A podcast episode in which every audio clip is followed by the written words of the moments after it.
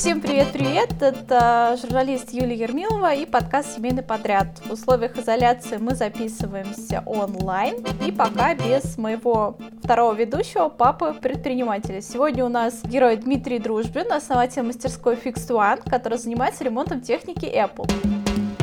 Дим, привет! Всем привет! Люди деньги, в общем-то, находят на еду, И я так думаю, что на ремонт своих ноутбуков. Как показывает практика, действительно у нас деньги на ремонт находятся, хотя за последние, наверное, недели полторы-две мы видим тоже увеличение числа обращений, по результатам которых люди говорят, нет, давайте мы возьмем вот, тайм-аут, денег нет, вернемся к этому вопросу после карантина. Хотя действительно сейчас это вопрос для многих э, выживания в условиях стесненной семейной жизни. Почитала твои посты в Фейсбуке, ты там раз в неделю пишешь такой отчетик, Э, как бы сколько у тебя оборот э, с прошлой недели, кому ты что выплатил и так далее. В принципе, на фоне остальных, Дим, у тебя все хорошо. Рост по обороту у тебя составил 80%, поэтому я бы сказала, что у тебя все неплохо. Ну, на самом деле не совсем так, потому как а, рост, вот, который 80%, это я сравнивал от недели к неделе. И если смотреть показатели и сравнивать, например, с аналогичной неделей предыдущего месяца, то падение у нас в среднем составило было порядка 40%.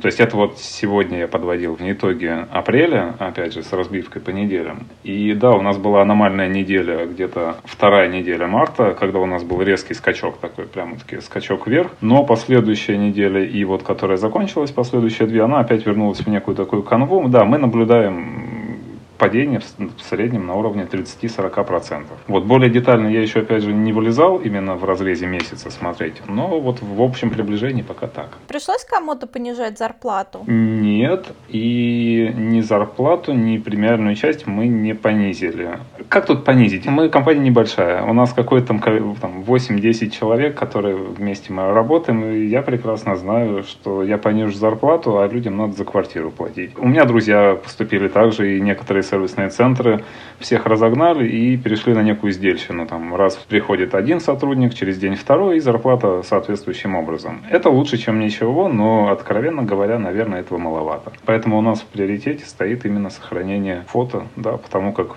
все мы люди. А было такое, что сами клиенты говорят, слушай, ну вот столько денег нет, но можем потом заплатить. Если было, как ты на это реагируешь? У нас несколько таких случаев было, и, к счастью для нас, они все были не очень, что ли, дорогие, назовем это так. У нас какое-то количество айпадов, там, которые дети разбили, мы починили, и человек честно говорил, слушайте, давайте я заплачу там через неделю, ну вот сейчас вот денег нет. У нас был случай один, когда человек захотел купить компьютер какой-нибудь дешевый, потому как надо работать дома, дома хоть как-то из ничего, но зарплата будет вот в конце месяца. Ну, ладно, окей. Это нормально до тех пор, пока есть резервы. А, потому как с, тем же самым компьютером, окей, ну какая разница, он лежит у меня в офисе на полке, либо он будет лежать ну, у человека и работать. Если мы можем помочь, мы поможем. Если мы не можем помочь, ну, ну чуваки, мы не можем помочь. А расскажи, пожалуйста, подробно, как сейчас идет вот процесс ремонта. Вот я хочу сдать ноутбук в ремонт. То есть ко мне приезжает курьер, или я могу как-то отдать бесконтактно, поставить поставить коробку под дверью и сказать «забирай».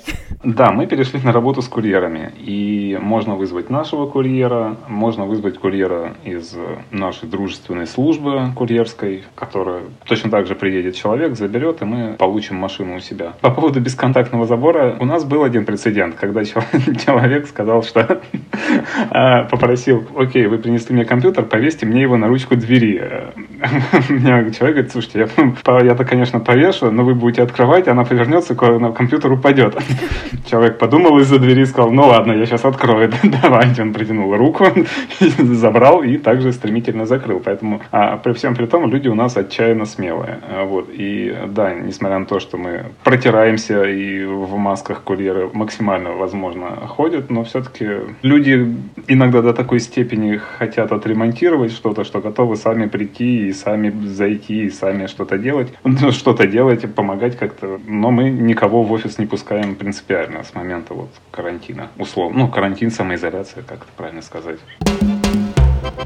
Давай немножко откатимся назад. Вот март, какие у тебя были ощущения, как ты потом уже начал перестраиваться с конца марта? И скажи вот честно, ты верил, что пандемия это серьезно? Ну, на самом деле, я верил в то, что пандемия серьезна, потому как уже на начало марта, ну, не, не знаю, по мне так не бывает, когда у вас в Китае много зараженных, в Европе много, там очаги, они нарастают, и ты же все это смотришь, ты не веришь в том, что, ну, а мы такие вот минуем это. Поэтому это был, наверное, всего лишь вопрос времени, и где-то там, ну, не, не сказать, что прям с начала марта, ну, где-то с первой декады марта мы начали потихонечку думать, что мы можем, собственно, как мы можем подготовиться. Это было, что мы думали э, какие-то новые услуги внедрять, там, дистанционная какая-то диагностика, помощь э, тем вьювером и прочее, потому что у нас очень много обращений именно в части программной. То есть что-то шумит вентилятор, и ты понимаешь, что это что-то с приложениями и так далее. И какие-то такие вещи мы вполне себе начали обкатывать дистанционно как-то решать, и мы даже не знали, как за это деньги брать, и в конце концов мы решили за это деньги, ну так, не то, что не брать, но это такая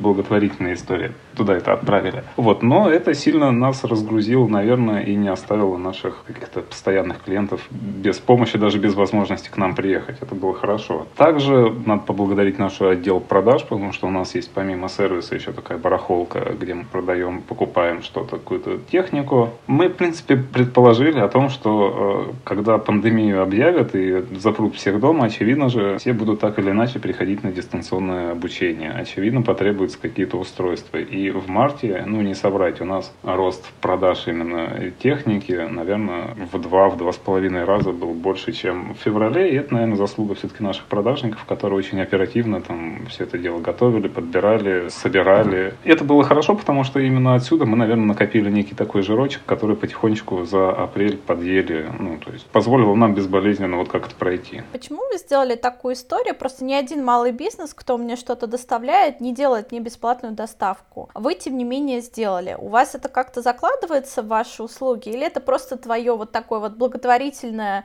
э, миссия в этот период?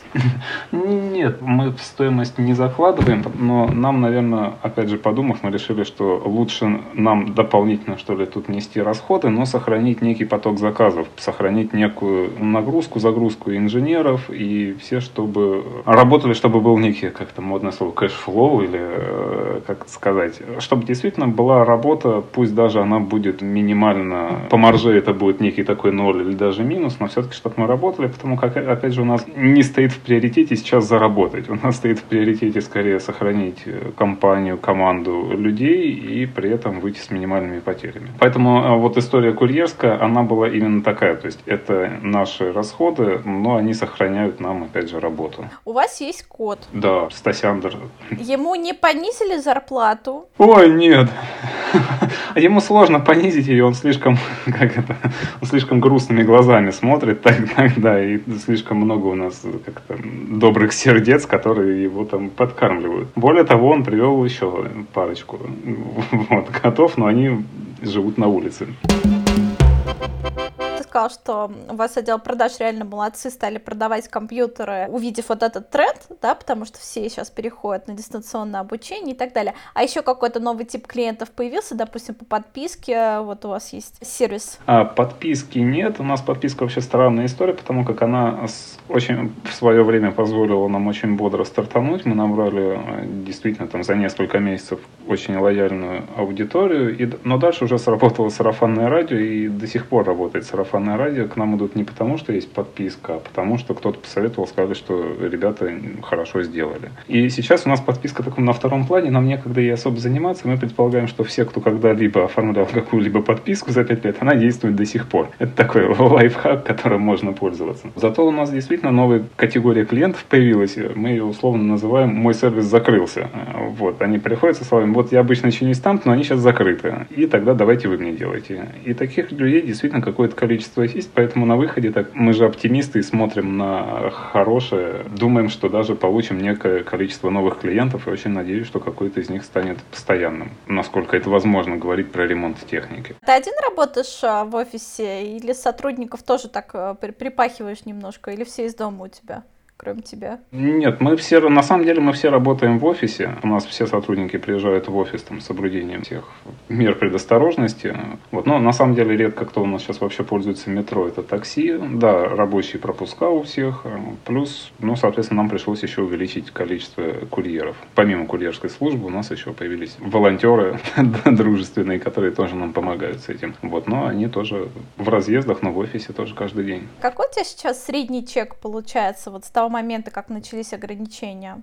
Средний чек на починку? Тут очень сложно, наверное, обозначить средний чек, потому как у нас же очень разные типы устройств. Я могу сказать, что средний чек на iPhone, тут надо смотреть, какая поломка, потому что одно дело, если у тебя плановый аккумулятор что-то там сломался, а другое дело, что сейчас поголовно на самом деле, это залитие, это шампанское, пиво, вино, вот это все, а вплоть до подливок, которые неудачно перевернули на ноутбуке. Тут у нас, соответственно, средний чек, наверное, тысяч, опять же, от 0 до 10. Если пострадал дисплей, то это может быть там и все 30 и 40 тысяч, потому что на новых машинах дисплейные вот эти все экраны достаточно дорогостоящая штука. Мы видим то, что помимо залитых машин, очень много стало машин действительно с разбитыми экранами. Я говорю даже не про айфоны, а про ноутбуки. С ума сходят э, в первую очередь, ну, понятно, взрослые, но в последние, наверное, недели полторы-две у нас было много случаев, когда животные начинают грызть дисплеи, причем одна была собака и три кота кота. Вот, поэтому надо вот с домашними животными быть бдительными. Там прям такие погрызанные такие углы, ну все. Они просто понимают, что надо как-то от хозяев избавляться, чтобы все на работу обратно пошли. Да, да, да. Есть какие-то проблемы с комплектующими? То есть что-то не хватает, что-то сильно выросло? По деньгам? Есть такая штука, причем она началась еще с начала года, потому как в Китае же у нас вся история началась в январе, и Китай закрылся фактически янв... в январе. С января отгрузок особо много не было, январь-февраль мы сидели фактически без них. Тут нам только в нашу пользу сыграло то, что в Китае был китайский Новый год, а по опыту прошлых лет все наши поставщики затарились как раз-таки в декабре склады под завязку. Потому что потом Китай не отгрузит, то есть потом все, то есть это э, стандартно. Если ты в декабре что-то не закупил в конце декабря, возможно, ты еще что-то получишь в январе, но дальше до конца февраля ты сидишь и куришь бамбук, пока действительно Китай начнет отгружать. Поэтому тут нас всех спасло то, что все заранее закупились, даже не зная, что будет пандемия. Другое дело, что сейчас китайцы возобновили отгрузки, но сильно возросла стоимость логистики. Из-за этого мы видим, во-первых, возросли запчасти в цене, а какие-то запчасти просто перестали возить, потому что пока невыгодно. Ну, например, экраны для айпадов ну, потому как они объемные, их надо хорошо упаковывать, а у нас сейчас, соответственно, в метрических этих кубах это все достаточно дорогостоящее, и зачем, если я за такую же сумму привезу там 10 экранов для айфона, все равно их купят. Да, мы это наблюдаем, и перебои идут, то есть на определенные виды комплектующих с этим ничего не поделать, поэтому мы продолжаем. Если два месяца назад у нас было 3-4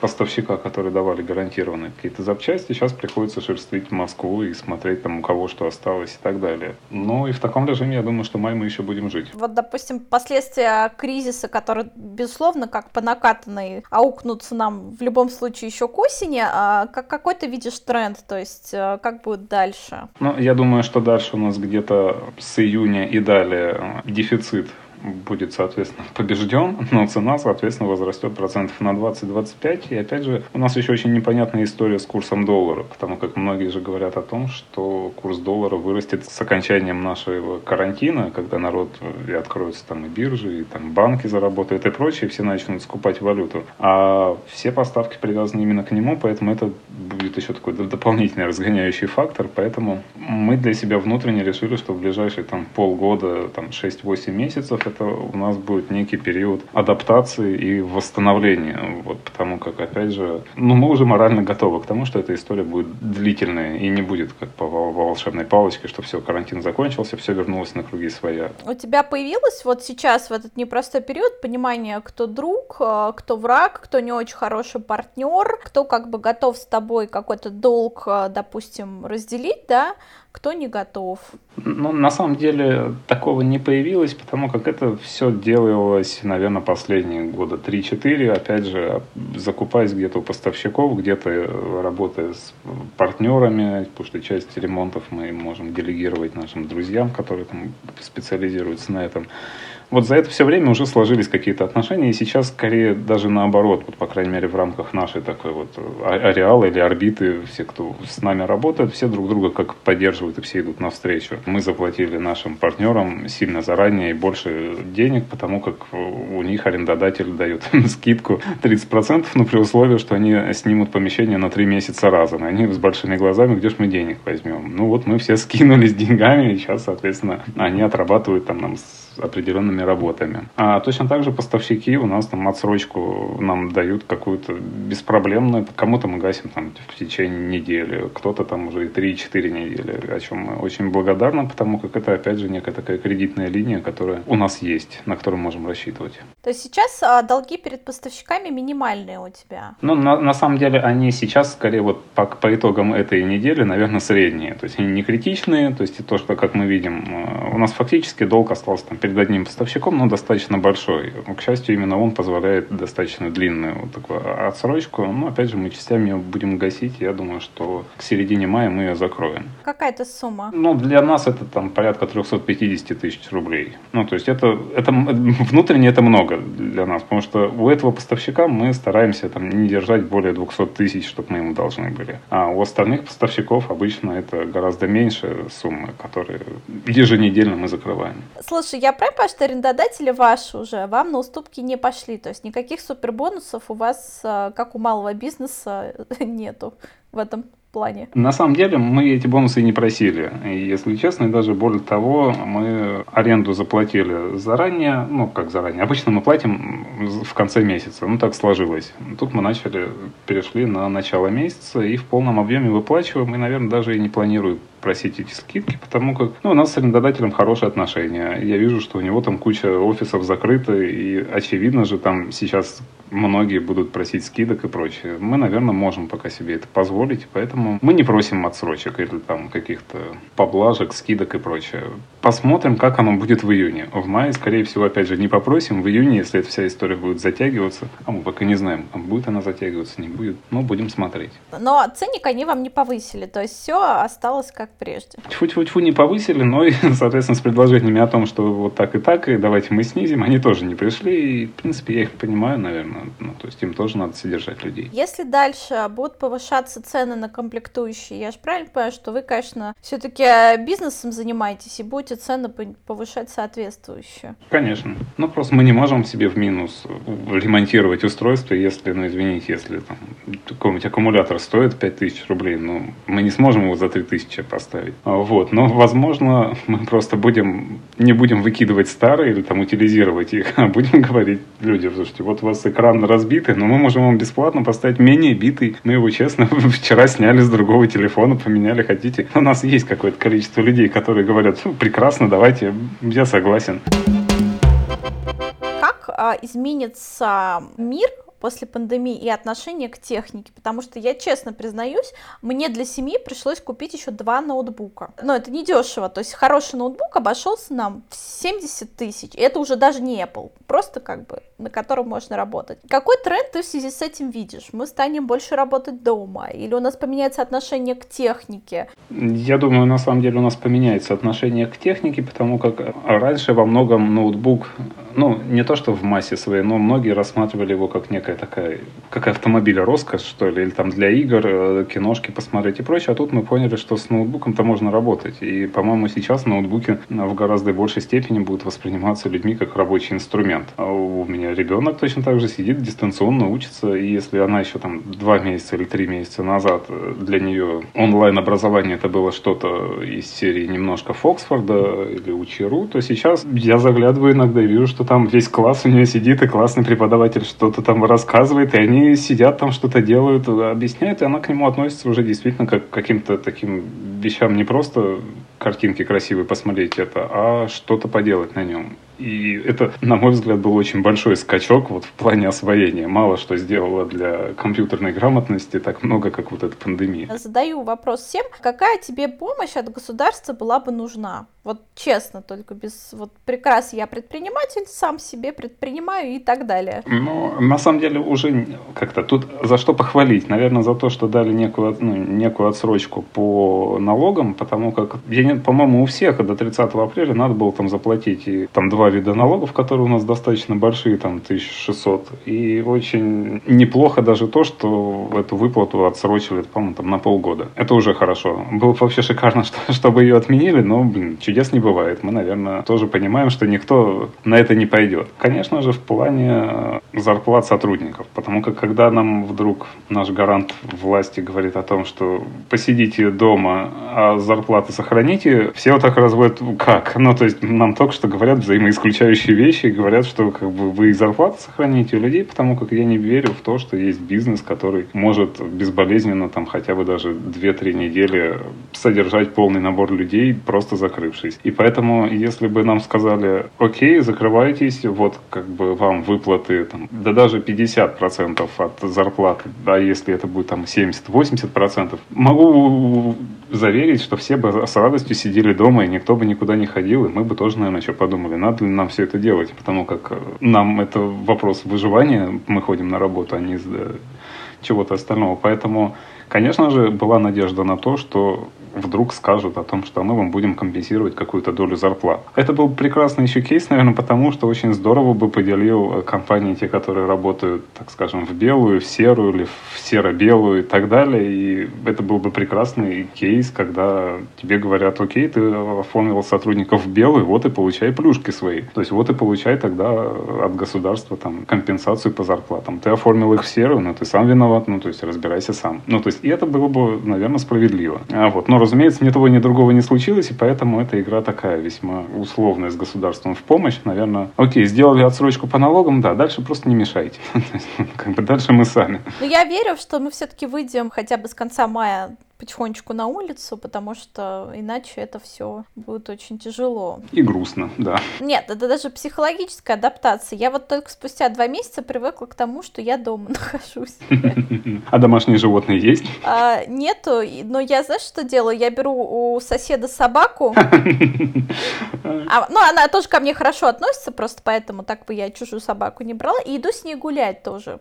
Потому что, ну, а как, как мне еще выйти на улицу? Только так. Никогда когда собака так много не гуляла и с разными людьми. Да? Мне кажется, у нас у всех большие психологические проблемы внезапно осознаются. Будет очень интересно посмотреть на людей, когда вот объявят первый рабочий день, и можно ехать на работу. В каком состоянии все приедут, в каком состоянии, в какой одежде, с какими прическами все придут на работу и с какими глазами будут смотреть друг на друга. Э, Дим, вот куда ты пойдешь а, в первую очередь, когда от откроют границы? Ой, наверное, мы с друзьями пойдем в какой-нибудь бар, паб, я не знаю, куда-то еще. Разумеется, потом может быть, даже в первое же утро я пойду бегать на какую-нибудь набережную, потому как этого очень не хватает. Я завидую отчаянно людям, которые в обходы всех ограничений все равно бегают. А едешь на работу, смотришь, там единицы, они смелые, отчаянные. Не решаюсь. Вот, поэтому, наверное, сначала бег, потом в бар, потом погулять в парке. Хотя очередность может варьироваться, конечно считаешь, э, вот после вот этой всей истории люди будут больше покупать техники или нет? Ну, я думаю, что в ближайшее время будет такой определенный спад, потому как, очевидно, у, каждого из нас, наверное, есть приоритеты в плане, на что потратить деньги. Те, кто хотел купить какую-то технику, они ее либо купили перед карантином, либо во время карантина, и пройдет вот этот период самоизоляции, и народ просто-напросто, ну, во-первых, я думаю, снизит потребление гаджетов, ну, то есть дистанционное все это обучение, оно как-то, наверное, какая-то доля упадет. Но это приведет к снижению продаж или покупок именно по технике. Я думаю, что вряд ли это восстановится там до конца, ну, к концу года, разве что, когда будут новогодние праздники, вот этот вот традиционный всплеск. Ну, не знаю, я вот посмотрела цены на технику Apple, она не повысилась на время пандемии, ну, то есть тот же iPhone 11, его можно купить там от 80 тысяч, не знаю, как с ноутбуками, но как-то так. Я не могу без этого уже, это как продолжение руки, то мне не принципиально, как бы если он, конечно, будет стоить 200 тысяч, это другая история. Видишь, тут же опять же непонятно. Эта цена держится до тех пор, пока у нас курс э, нынешний. Я думаю, что если курс подрастет там процентов на 5 на 10, цены вслед за ним полезут и даже полезут, как показывает практика, с опережающими темпами, потому как даже потом, если курс упадет, цена уже будет очень неохотно снижаться. Поэтому я все-таки еще думаю на то, что цены вырастут, но экономика такова. Я думаю, вам надо начать с iPhone 11, кто все-таки разочарует активируется, я прям сразу куплю. Он же подешевле будет. А, да, но тут же еще будет сентябрь, будут новые айфоны. А у нас два всплеска продаж и покупок. Это когда выходит новый iPhone, все продают старый, ну как старый, годовалой давности, покупают новые. И Новый год. Всем подарили айфоны, и если это удачная покупка, то продают старый, если это неудачный подарок, то продают подарок.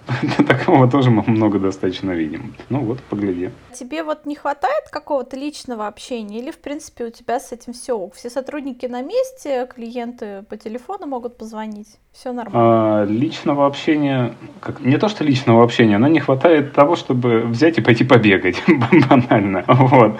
То есть чувствуешь себя, конечно же, там э, спустя одну, там, одну-две недели уже немного такой. Даже мы, которые ездят на работу туда-сюда и все-таки общаются в коллективе, и ну, вечером возвращаешься домой, и, блин, ну как-то тяжеловато, это правда. А не пойти в гости, ну, тоже правда действительно начинаешь какое-то личное общение ценить. Посмотрим, насколько нас хватит после снятия карантина, пока мы снова там не забьемся в квартиры. Но, ну, конечно же, хочется и людей иногда видеть не только в масках. И последний вопрос, а, Дим, вот даже в это время ты не пожалел а, все-таки о том, что ты предприниматель, что ты запустил свой бизнес много лет назад, и несмотря на то, что это может повториться, ты все равно будешь заниматься именно своим делом. Так скажем, конечно же, я позавидовал неким э, офисным сотрудникам, друзьям, которые работают в офисе, в крупных компаниях, которые сидят дома, и, в принципе, им не надо думать о том, где раздобыть денег там на фото, или что у нас там будет через месяц и так далее.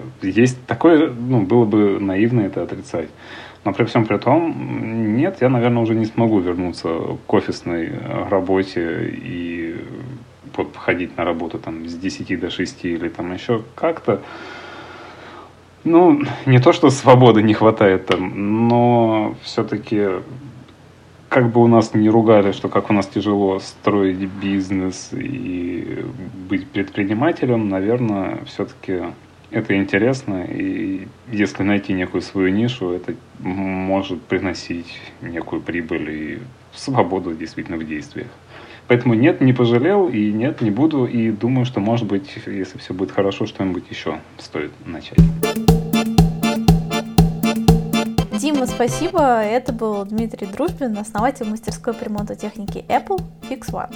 А, и это был подкаст «Семейный подряд». Слушайте нас на Яндекс Музыке, Казбоксе, Оркасте, а еще в Apple и Google подкастах. Всем пока-пока! thank you